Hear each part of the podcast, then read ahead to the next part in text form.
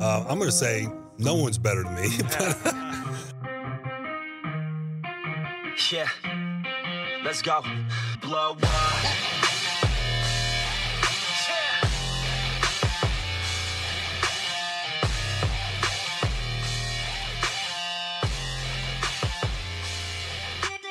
Welcome, everybody, to the Wednesday, July 15th edition of Locked on Dolphins. I am your host, Kyle Crabbs, and we are going to continue forging our way through the ultimate AFC East crossover series with our friends at Locked on Bills, Locked on Patriots, and Locked on Jets. Today's focus is on the GD Jets. And while we'll always carry gangrene with a special place in our heart, filled mostly with hate, uh, today is a very engaging and interesting discussion into the New York Jets uh, because the Dolphins and Dolphins fans have lived a lot of what the Jets are currently going through with head coach Adam Gase at the helm. So, without further ado, we're going to pass things over to the crossover series, focused today on the New York Jets. Crossover week for the AFC East continues here on the Locked On Podcast Network. I am John Butchko, the host of Locked On Jets, joined by Mike D'Abate, the host of Locked On Patriots, Joe Marino, the host of Locked On Bills, and Kyle Crabbs, the host of Locked On Dolphins. And we've reached the point in the week where we are going to talk about the New York Jets, who finished 7 and 9 last season. And the 2019 campaign was really a tale of two seasons for the Jets. They started the year 1 and 7 capped, and the first half of the season was capped by a loss to the then winless Miami Dolphins. The Jets then bounced back and won six of their last eight games. Now that did include a loss to the then winless Cincinnati Bengals, but the Jets were able to at least avoid an embarrassing 3 and 13 type season. And then this offseason, the new general manager Joe Douglas went to work overhauling the roster. The Jets were active in free agency, although not as active active in a different way than they've been in past years because the Jets had under their former general manager Mike Maccagnan been a team that set the market giving out big money deals to big names. Joe Douglas took a more cautious approach, lots of one-year contracts, moderate deals on guys who they felt had upside. And then in the draft, the Jets invested early in the offensive line, taking Mekhi Becton. And then uh, in the second round, they went to wide receiver, taking Denzel Mims out of Baylor. And we're going to get the perspective of some of the hosts across the AFC East today on where the Jets line up in this division. So I'm going to start with Mike, the host of Locked On Patriots. Mike, good to talk to you today. Oh, always a pleasure, John. Thank you so much for coordinating today and looking forward to talking a little New York Jets. Now, Mike, a little bit earlier in the week, we did our show on the Patriots, and you mentioned that there was probably no team that saw more drastic changes this offseason than the New England Patriots because they lost, in my opinion, not just one, but two legends. They lost Tom Brady, of course, a guy who very much in the discussion for the greatest quarterback of all time. But another key loss that I thought that I thought could have big implications for this team is Dante Scarnecchia, the legendary offensive line coach. And I don't say that lightly when I talk about an assistant coach. I don't think that there are many assistant coaches that make a big difference in this league. But Dante Scarnecchia was as good of a coach as there was in the NFL. So new quarterback in Cam Newton. There were also some other losses, some other additions.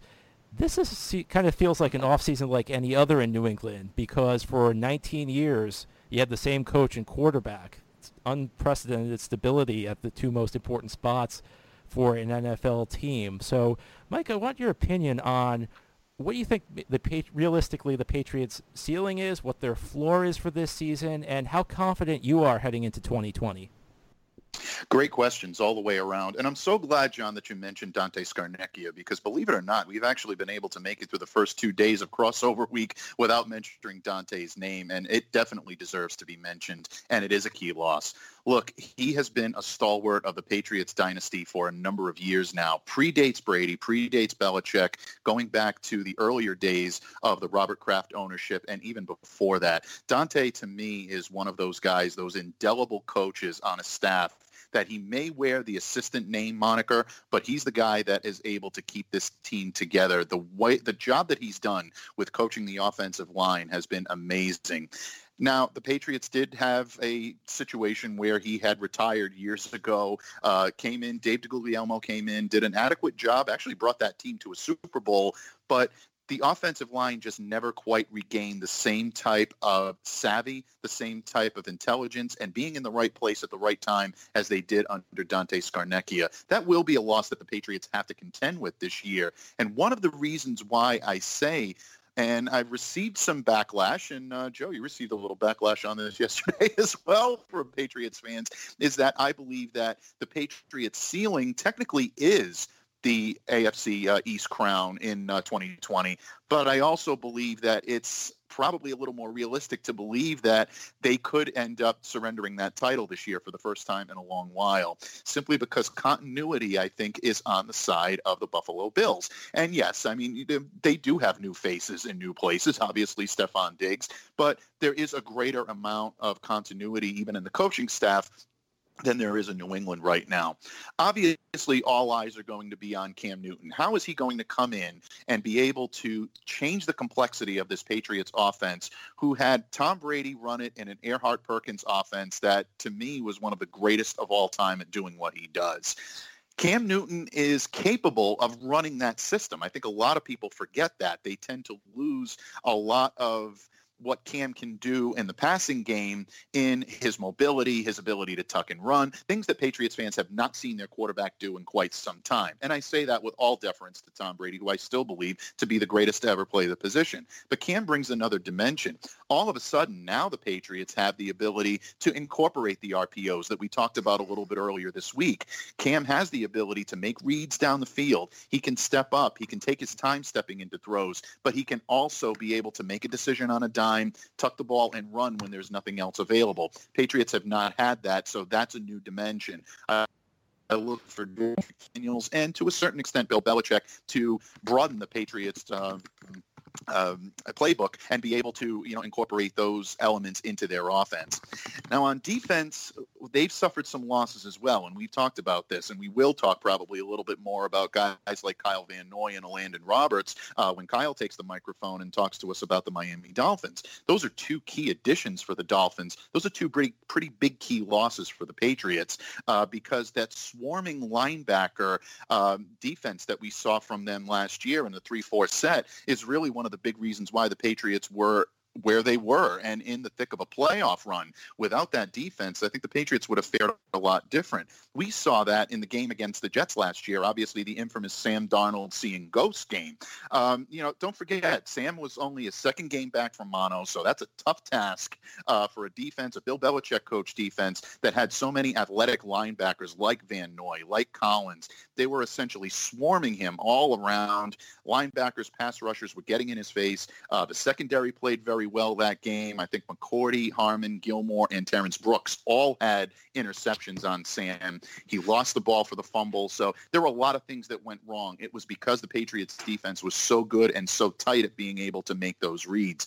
This year, they're going to have some new faces. Josh Uche all of a sudden becomes a much more, um, you know, prominent member of this defense as a rookie. It's a lot to put on a young guy's shoulders. I think he can handle the load, but ultimately he's going to have to show it on the field. You've got guys like Chase Winovich that need to step up. I believe he will do it. But the Patriots have not had traditional um, prolific pass rushers at the defensive end position. It's going to be a big year for a guy like Deatrich Wise, who I think is on the roster bubble and in danger of maybe not making the final roster this year in New England. So in terms of my long-winded response to your question, I believe their ceiling is the AFC East title. I believe the second place is a likely destination for them. Uh, I believe their floor is probably third in this division. I don't see them dropping any lower than that simply because they still have a great amount of talent on both sides of the ball at the end of the day, they still have Bill Belichick at the helm. So that's my prognostication on the Patriots. But uh, I think they're looking at two tough matchups against the Jets this year because those are always barn burner games whenever these two teams take the field. Thanks, Mike. Great answer. Uh, now let's turn to the Buffalo Bills. Joe Marino, host of Locked On Bills. Joe, great to talk to you t- today.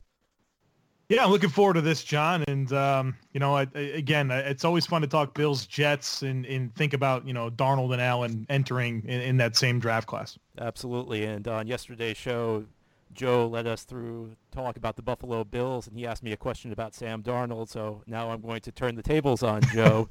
and obviously, you know, Jets and Bills are kind of linked because they have they both have quarterbacks who were drafted in 2018, entering their third year. So let's talk about Josh Allen and Joe, you can correct me if I'm wrong. My perception of the Bills through Allen's first two years, especially last year, was they were not necessarily a quarterback-centric team. And that's not to say quarterback play did not matter, but they were not relying on him the way maybe like a New England re- was relying on Tom Brady to carry the load. And I'm interested in your view on how much you think will fall to Allen this year and how confident Bills fans should be that he can take the next step. Well, John, I think the most encouraging thing about believing that Josh Allen can take the next step is looking back at the steps that he has taken to this point. And I've encouraged listeners of Locked On Bills to go back and watch Josh Josh Allen at Wyoming and see the player that he was in college and contrast that to the player that you saw uh, last year. And, and I think Josh has shown many places in his career so far that he has grown, whether you think about the player he was at Wyoming to the quarterback we saw early in his rookie season to the player that we saw after he came back from injury as a rookie to the player we saw early in 2019 to the player we saw at the end of 2019. I think there's been points where I can I can point to and say those were steps. Those were major steps forward. And so the best thing I can tell you about believing that Josh Allen and that he will grow and, and take another step forward in 2020 is that he he has proven that he can develop. And you know, I, I think it's one of those things where you you point to this Bills team, and I don't think that they necessarily at this point win because of Josh Allen, right? It's it's about the defense. I think it's a well coached football team that that situationally plays pretty well. But at the same time, since joining the NFL in 2018, Josh Allen is in the top four when it comes to leading game-winning drives. In front of him, Drew Brees, Russell Wilson, and Deshaun Watson. And then it's Josh Allen, who's led eight game-winning drives in 24 starts that he has started the game and completed. He had two that he didn't uh, complete due to injury, and then of course the Jets game in Week 17, where he started out the game and then he rested the rest of the way as the Bills uh, could no longer be impacted in the playoff standings. And so there are moments where Josh Allen has come through in the clutch at a significantly high rate. And so that is very encouraging that in those key moments that Josh does rise to the occasion. And, you know, I, I think when you when you consider Josh and his impact on the football team, obviously he brings some difficult elements to defend in terms of his physical talent but he's absolutely the leader of the football team. The the entire locker room respects him. The coaching staff speaks and raves about his leadership, and you you, you hear things that he does that scream franchise quarterback. Whether it's calling draft picks right after they're selected, or you know engaging with free agent acquisitions and organizing throwing sessions, and uh, you know, just the way that his teammates talk about him, where you hear guys like Cole Beasley saying, I want to go to war with Josh Allen. I want him in my foxhole. I mean, everybody loves this guy and um, and they're behind this guy. And I think that he's well supported. And I think that the Bills have done very well uh, over the landscape of his time since he entered the league in terms of building around him. And, and we talk about him going into year three, and we, we the Bills need him to take this next step. And they've made it a very uh, they made it a comfortable situation for him to do that. And we we contrast that to Sam Darnold. It's very different. But Josh enters year three with the same offensive coordinator in Brian Daboll. The entire offensive coaching staff returns from 2018 to 2019. The entire top nine offensive linemen that the Bills had last year, they're all back. The entire tight end room is the same. The entire running back situation is virtually the same, except for you take Frank Gore out and you add Zach Moss in. Plus, John Brown, Cole Beasley are back in their roles with Stefon Diggs now added to this equation. So you can't help but feel really good about the infrastructure around Josh Allen and the fact that he's supported by a great defense. And so that need to do he doesn't have to do that much because he he he can rely on a stable cast around him on offense, and then of course relying on on, on a very good defense. And so I think it's all right there for Josh Allen. It's it's kind of like a, a no excuse year in my mind in terms of what Brandon Beane has built around him, and and obviously. Um, the hope is that he continues to grow and develop just like he has since he's uh, entered the NFL. Thanks so much for that answer, Joe. Great answer. And now we move on to Kyle Crabbs, the host of Locked On Dolphins and the newest member of our Locked On AFC East family. Kyle, great to talk to you today. Yeah, this is uh, this should be fun, even though we're rubbing elbows with some some teams that we don't necessarily get along with in the fall. It's still the summertime, so expl- extending pleasantries is a nice kind of olive branch for everybody here in the East. Absolutely. And, you know, I asked Mike a question about the Patriots and I asked Joe a question about the Bills, but I just can't help myself talking to the host of Locked On Dolphins, I have to ask about Adam Gase. Um, he, of course, spent three years w- with the Dolphins as their head coach, was fired after the 2018 season. The Jets brought him in in 2019, and I will tell you, he, I'll tell you, Kyle, he was a very unpopular hire in this fan base. People looked at the job he did in Miami, and they questioned whether this was the right hire for the team, whether it was the right hire to develop Sam Darnold. And through his first year, going seven and nine, even with a strong second half performance, there are still a lot of questions in this Jets fan base about Adam Gase. You know, you've seen him from up close, you've seen him from afar. Give us your breakdown on Adam Gase. Have you seen him get better since that first year in Miami? Do you think Jets fans should be confident in Gase? And I will tell you this, don't feel like you're offending Jets fans if you have negative things to say, because I'll tell you on Locked On Jets, I frequently am pretty critical of uh, the job Gase is doing. Well, then in that case, the saying uh, "great minds think alike" really is true after all, uh, John. Because I think about uh, th- there's a quote that was attributed to Bum Phillips, and it was in regards to an, another Miami Dolphins head coach, uh, Don Shula, and it said Don Shula can take his in and beat Ewing, and then he could take Ewing and beat his in. And and I think about Adam Gase as a head coach, and I think the exact opposite of that is what is most applicable to describe Adam Gase as far as he is so steadfast in in believing that the way he thinks it should be done is the right way to do it and he doesn't take into consideration putting players in the best position to be successful. There is a laundry list of names uh, from his time in Miami that he was so eager to shuttle out the door because either they weren't buying in on what he was asking them to do on the field or he was butting heads with him or they didn't like the game plans and they gave him feedback and he just didn't want to deal with it. You know, the Jarvis Landry, it, it was the most high profile one where they put him on the franchise tag. They end up trading him to a, for a fourth and a seventh. And then after that happened, Landry came out and said, yeah, Gase used to threaten guys in the Dolphins locker room that he was going to trade him to, to Cleveland to be in purgatory if they didn't buy in on what he was doing. And lo and behold, that's where he traded Jarvis. Jarvis suddenly is not leading the NFL in receptions with 112 or whatever it was and couldn't even scratch a 1,000 yards because everything he ran was in three yards of the line of scrimmage. And he goes to Cleveland and suddenly he's averaging 13 and a half yards a catch and over a 1,000 yards. But you think about guys like Jordan Phillips, who Adam Gase cut because he got tired of uh, a player who was speaking out against not agreeing with his approach. Um, Damien Williams, the running back who's now with the Kansas City Chiefs, Adam Gase told him at the end of the 2017 season that they were going to bring him back and then completely ghosted him in the offseason. And I think about Adam, and then I look at the job that he did in New York, and I think about the Kelechi Osemele incident where he's alienated Kelechi Osemele, and they asked him, have you talked to Kelechi? And he says, no, Kelechi hasn't asked to talk to me. Okay, well, you're the head coach of the team. And that was the most common denominator for everything that happened with Adam Gase in Miami is nothing was ever Adam's fault.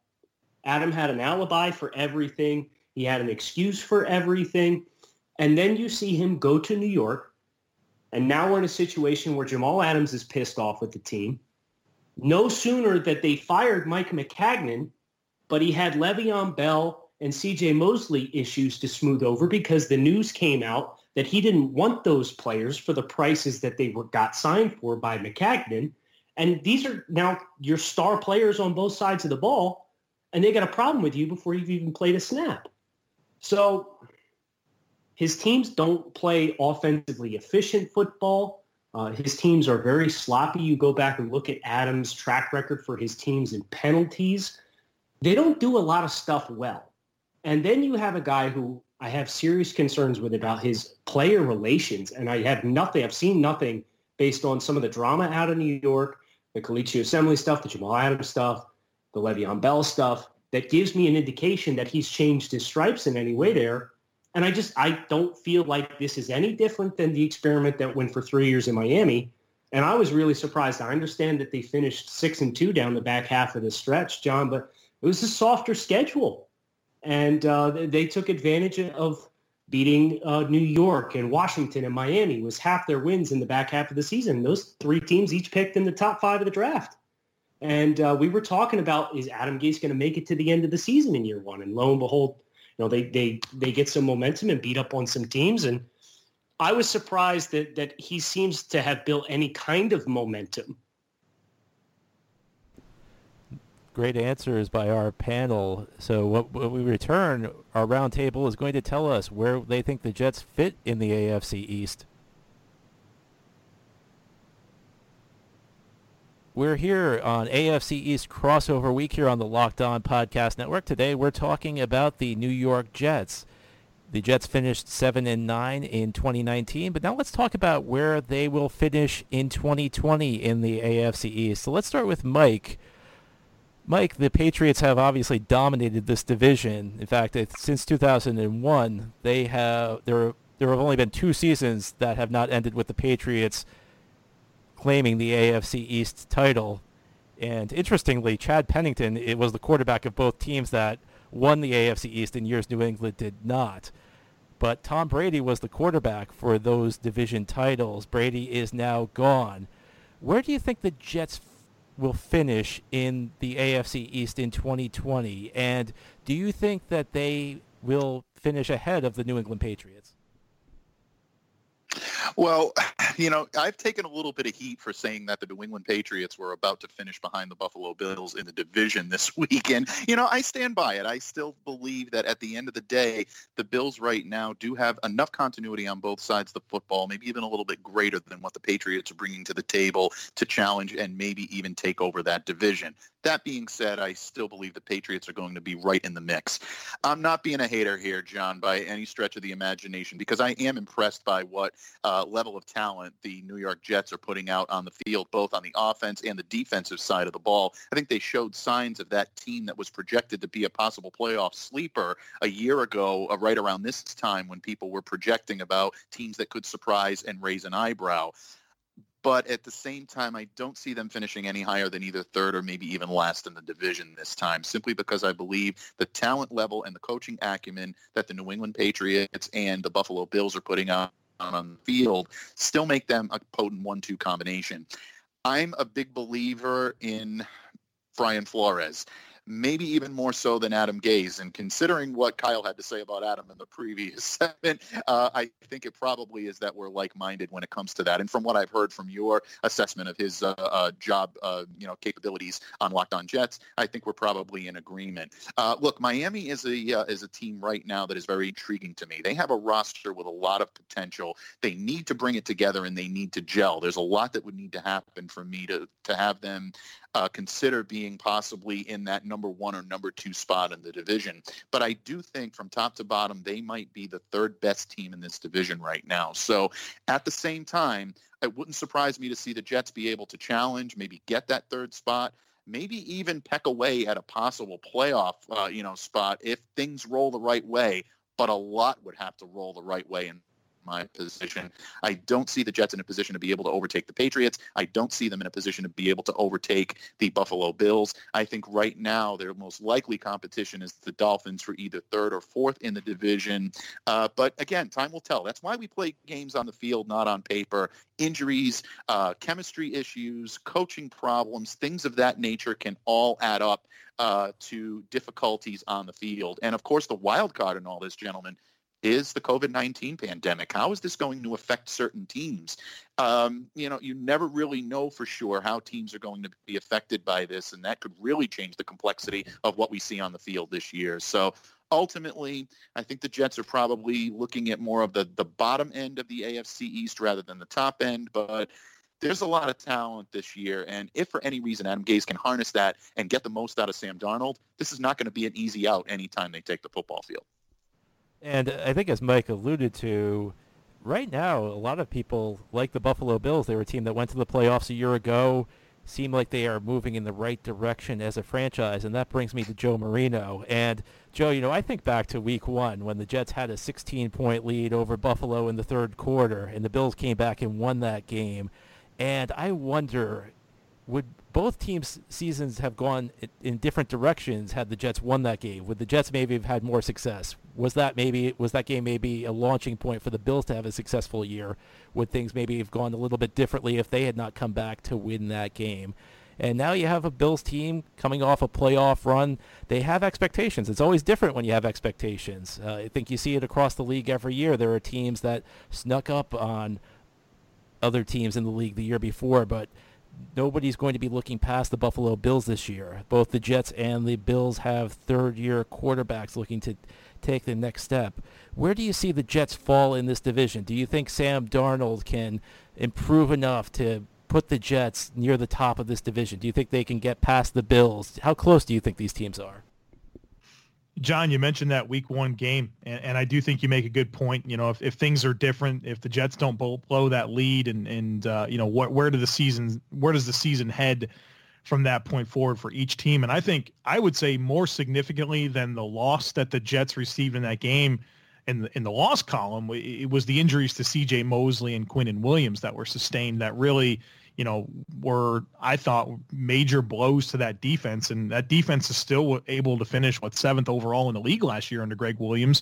Uh, but uh, you know, how much better could it have been with a healthy C.J. Mosley and the impact that he made in that game alone? And of course, Quinnen Williams, a highly talented, you know, top five pick that.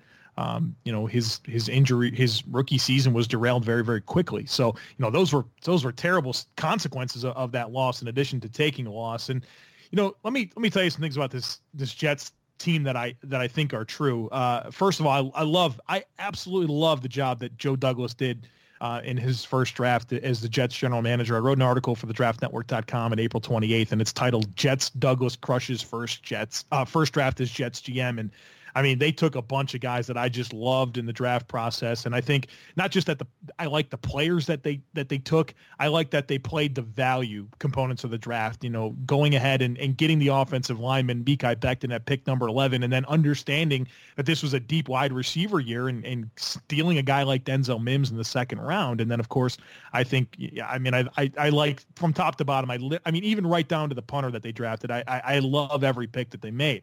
And so I'm very optimistic about Joe Douglas. And if I want to be optimistic about the Jets, I'm I would bring up that CJ Mosley is healthy and that Quinnen Williams is healthy and that this cornerback situation is markedly better than it was last year. And there has been reinforcements brought to the offensive line. And, you know, they, they lose Robbie Anderson, but they add Breshad Perriman and Denzel Mims is now part of this receiving corps. So I think you can you can look at this and, and be pretty satisfied with with some of the gains that they made this off season. But I got to be honest, John, where, where I draw pessimism is the Adam Gase component of this football team and and that this has all been entrusted to him. And we've seen, we saw that, I mean, I'm not going to make this a, a direct comparison to the Cleveland Browns last year, but that was a talented football team that was given to the wrong leader in Freddie Kitchens and it underachieved and Baker Mayfield regressed. And so I feel similarly about this Jets team and where I can get behind this collection of talent in, in a lot of ways. And I am optimistic about Sam Darnold. And I'll tell you, I bet you Locked On Bills listeners will tell you that they're very annoyed with me about how uh, how positively I speak about Sam Darnold and his youth and where he's at at 23 years old and his ceiling moving forward and that the Jets just have not done him any favors in terms of the way they built around him. So I am not I am not trying to completely uh, you know, light this team on fire, but I just can't get behind Gase as leading this football team and taking it to the places where it will be matching this talent. We don't even know what world of issues are in store as the season elongates here under Adam Gase. And so my fear that things can potentially bottom out this year with Gase, you know, really kind of puts a a big cloud over my expectations for uh, a football team that I think is much improved and heading in the right direction uh, with with Joe Douglas. So I think I, I'm predicting the Jets to finish last in the AFC East. And I think that the general consensus among analysts in the NFL is that the top two teams in the AFC East are New England and Buffalo, and the Jets and Miami might be battling it out for third, which brings me to Kyle. The Dolphins, of course, last year kind of just cleaned house. They decided to start fresh, and this offseason they've made a number of additions. They, they were active in free agency. They, of course, brought in what, who they hope will be their new franchise quarterback, Tua Tagovailoa. What's your perspective on where the Jets finish in this division? Do you think that it's the Jets and the Miami Miami Dolphins battling it out for third place, and do you think the Dolphins have passed the Jets? I don't know if they've passed the Jets, but I definitely agree with the sentiment that this is a tale of uh, two divisions within the division, with, with Buffalo and New England being the teams that are more ready to win now. And, and you know, Joe did a great job outlining some of the successes of the Jets uh, 2020 NFL draft, and I really like a lot of what they did. Uh, but at the same time, you know, I just got done on the last segment ranting about, you know, experiencing the sins of the, the Jets head coach and Adam Gase for myself for several years. And I know Jets fans can sympathize with just how far Miami had to go because they were paying for the sins of one Mike Tannenbaum, who New York Jets fans know all too well about constructing a team and the salary cap management and how grossly mismanaged that was. So when I say Miami had to tear things down completely to the foundation, you know, there there's, was a reason why there was this this tanking narrative for the Dolphins and why you were having people on national programming calling for the um, competition committee to conduct an investigation against the Dolphins. It's been impressive to see what they've been able to do in a short amount of time in 18 months. Uh, this will be the second consecutive year in which there's 50 plus percent turnover on the roster uh, with the Dolphins signing 11 free agents and bringing in 12 players throughout the weekend of the NFL draft. Uh, nearly half the, the, the roster right there is going to be brand new bodies. And uh, I don't think it should be overlooked on just how far Miami had to go. And then obviously getting these pieces to gel is the big question. Uh, I really like Gregg Williams, the defensive coordinator, and, and what he's done with this Jets defense. The Jets have the talent, uh, but I do think the coaching is such a big divide between the teams where you saw Miami kind of got stronger as the year went on. The Jets got stronger as the year went on, but but from a production standpoint and offense perspective, Sam Darnold needs to make that step. I don't know if Adam Gase is the right person to do that. I don't believe that he is. Uh, but you could flip a coin, I think, based on the, a lot of the unknown that's out there regarding the coronavirus and what the offseason looks like. The Jets have more players that are back. Uh, the, the Dolphins offensively are going to be starting a completely new offensive line, not just an upgraded player here or there, but five new starters, potentially a brand new quarterback, uh, and lots of pieces. So lots of moving parts. So I think it's a coin toss, uh, generally speaking, depending on what could go right or what could go wrong for both teams potentially finishing third great answers across the board, and I guess I'll have the the last word. And I think, uh, Kyle, you kind of alluded to this. The Jets and the Dolphins are. I don't think either team is built for now. The way the Dolphins have approached the last two years, they're clearly thinking about the long haul. And I think that new general manager Joe Douglas, if you look at the offseason moves he made, they were more they, they were they were not moves that were what I'd call win now moves. They were moves looking, I think, to build a more solid foundation. And kind of like the Dolphins, the Jets had a long way to go. The Jets have drafted poorly for years. They drafted Mekhi Becton in the first round. It was the first time the Jets have used a first-round pick and an offensive lineman since 2006 when they drafted D'Brickashaw Ferguson and Nick Mangold. This is a long-term building job, and I think that's the way Douglas approached it. The Jets did not make the splashy moves to try and improve immediately. So I tend to agree with you guys. I think that there is a way for the Jets to thread the needle and finish near the top of the division, and that would probably include New England and Buffalo underachieving, not hitting their ceilings. But I think more realistically, a good season for the Jets might be somewhere around nine and seven, where maybe they're in the mix for what the final wild card spots. Anyway, thanks to you guys today. It was a great show. Really enjoyed doing it, and hope you enjoy, hope you enjoyed listening to it. We are three quarters of the way through AFC East crossover week, and tomorrow tomorrow Kyle will take the helm as we will discuss the Miami Dolphins here on the Locked On Podcast Network.